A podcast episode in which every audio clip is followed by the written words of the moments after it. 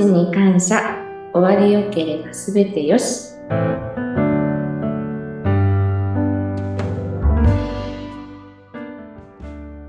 こんにちは。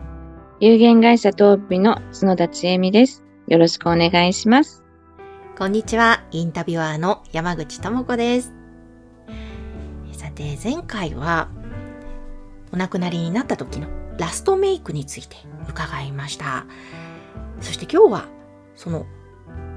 お洋服ですね、おっき世界というそうなんですけども、そこについて伺っていきたいんですが、はい。これちょっと具体的にどういうことなのか教えてください、まず。はい。あのーまあ、一般的に病院の方からお戻りになられるときには、あの、病院で、えー新しい浴衣にお召し替えいただいていたりとか、まあ、そのまま浴衣、病院であの、浴衣のまま帰ってこられるということが一般的なんですけれども、あの、その後に、えー例えば、うん、白い、あの、お着物、いわゆる私たちが言う、あの、仏衣、もしくは片びらという、あの、旅の支度をするような、あの、白いお着物にお着せ替えをするということだったりですとか、あの、あるんですね。はい。うん。白いお着物っていうのは、あの、亡くなってお着せする、あの、白装束という、あの、名称のものなんですけれども、はい。はい。ご希望があれば、そのように白いお着物にお召し替えいただきます。うーん。はい。それをお着せ替えというわけですね。はい。うんうんあとは、あのー皆さんご希望の普段お召しいただいていたようなお洋服の、あの、お着せ替えのご希望があったりするので、あのー例えば、お出かけ用にいつもこうおしゃれに着ていたワンピースだったりですとか、はい。あの、お父さん一生懸命仕事してたよねっていう頃のスーツだったりですとか、うん、なんかその個人様、亡くなった方、亡くなった方の家族にとっての、あの、印象というか思い入れのあるお着物のお洋服にお見せ替えしたりっていうのはありますね。えーそういうこともできるんですね。はい。へえ、なんか、いいですね。もう、ああの白い、え亡くなられた時のお衣装、い一択だと思っていたので、そういう選択肢もあるんだと思って。そうなんです。あの、皆様様々な思いがあるので、あの、それこそ好きだったゴルフウェア、ゴルフが好きだった旦那様には、ゴルフウェアだったりですとか、あと、野球をこうお休みの時によくやってらっしゃった方は、野球のユニフォームだったりですとか。はい。時には、それこそあの、年齢のいった方でも、あの、ご自分で大事に持ってらしたウェディングロドレスを、あの、着たいっていう、着せてほしいっていう遺言があって、お着せする場合もございました。へえ、そうなんですね。はい。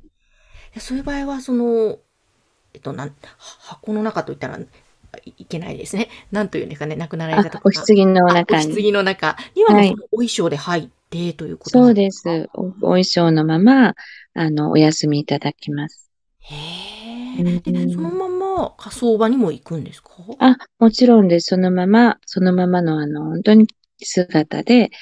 あの、そのままお別れになります。そうなんですね。なんか、えー、なんかいいですね。それは、最後を迎える、その亡くなられた方もですけど、やっぱりこれもご家族の方にとっても、はい。なんかそれだけでも、ね、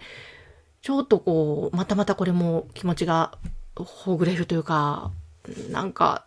気持ちがね、安らぐという感じがしますね。少しあの、特別な、あの、形だったのが、あの、お仕事で、えー、ぶ、なんか、なんでしょう。あの、舞台か何かされていたのかわからないですけれども、あの、男性の方だったんですけど、白塗りにして、女型の、あの、お化粧と、あと、カツラをかぶって、そしてそんな衣装を着て送ってほしいっていう遺言があった方がいて、なんかそのようにさせていただいたっていう、なんか特別な印象がありますね。珍しい、珍しかったのでね。うわーなんか、そのね、さっきも遺言書にそう書かれてあったとかいうお話もありましたけど、はい。本当亡くなる時にこういう風にしてほしいって書いてあった方が残された家族にとっても、あ、そうか。本人の希望はこうなのだって思ってスムーズにいくから、ちょっと私も、まあまだ40代ですけども、考えてそういうのってちゃんとね、ラストを迎える頃近づいてきたら、なんか残しといた方がいいんだろうなっていうふうにも思いましたね。そうですね。あの、そんな風に、あの、されて、えーご自分のその時のことを考えていかれる方ももちろん、あの、いらっしゃいますけれども、そういうことも大事だと思いますが、最後の時に家族で選ぶことも、また一つの手向けの、あの、ことになるんだなっていうふうにも思いますね。ああ、そっかなるほど。確かに家族がお母さんだったらどういうのがいいだろうってはい、思いながら選ぶ。はい、はい、確かになかなかこの、例えば兄弟って小さい頃はよく遊んでても大きくなったらそれぞれの生活があるからなかなか合わなかったり、あの、はい、じっくり話す機会って本当に薄れてくるけれども、はい、そういう時にまた集まって、一つの母とか父とか、そういう親御さんね、お母様、お父様、あの、親御さん、ご両親のことを思って話すっていう、またその時間もすごく尊いですね。はい、あの、そういう思いで、あの、皆さんお話しされているっていう時間は、あの、皆さん亡くなっていく人たちはとても喜んでいらっしゃるんじゃないかなっていうのは思います。うん、本当ですね。いやだから今日のそのおお着せ替えのお洋服一つ選ぶのにしてもですけど、おそらく例えば家ですかね、写真を選ぶのにしてもはい、家族で選びながらっていうこはい。とですよね。そんな時にね、思い出話しながら、あの、まあ、写真がない人も実際多いんですけど、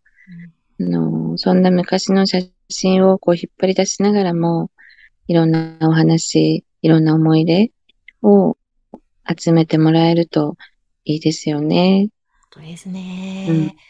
いやーなんかしみじみこういう亡くなった時ってどうするとかいう話をしとくのも大切ですし、またうんそういういざとなって何も考えてなくて家族が亡くなったっていう場面において、まあ悲しいのは当然なんですけれども、なんかそういうふうなことができるよっていうのをちょっと事前に知っとくだけでも気持ちに余裕って生まれますね。そうですね。本当に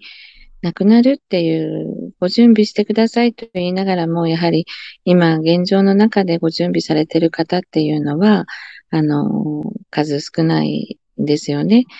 なので、そういう時にこういうことを思い出してもらえると、あの、少しはお役に立てるかなっていうふうには思います。そうですね。なので、はいぜひこの番組聞いていただいて、あ、なるほど、もし家族が亡くなった場合、こういうふうに進んでいくんだとか、あ、こんな風な捉え方で見送ればいいんだっていうのが、なんかすごい広がるといいですね。はい。うんということで、またいろいろなテーマで今後もお伝えしていきます。えぜひ、トービさんのホームページ、こちら番組の概要欄に掲載しておりますので、連絡をしてみたい、ちょっと相談してみたいということがありましたら、こちらからお気軽にお問い合わせください。そして、番組宛てへのご質問、ご相談もありましたら、こちらもお待ちしています。ちえみさん、今日もありがとうございました。はい。ありがとうございました。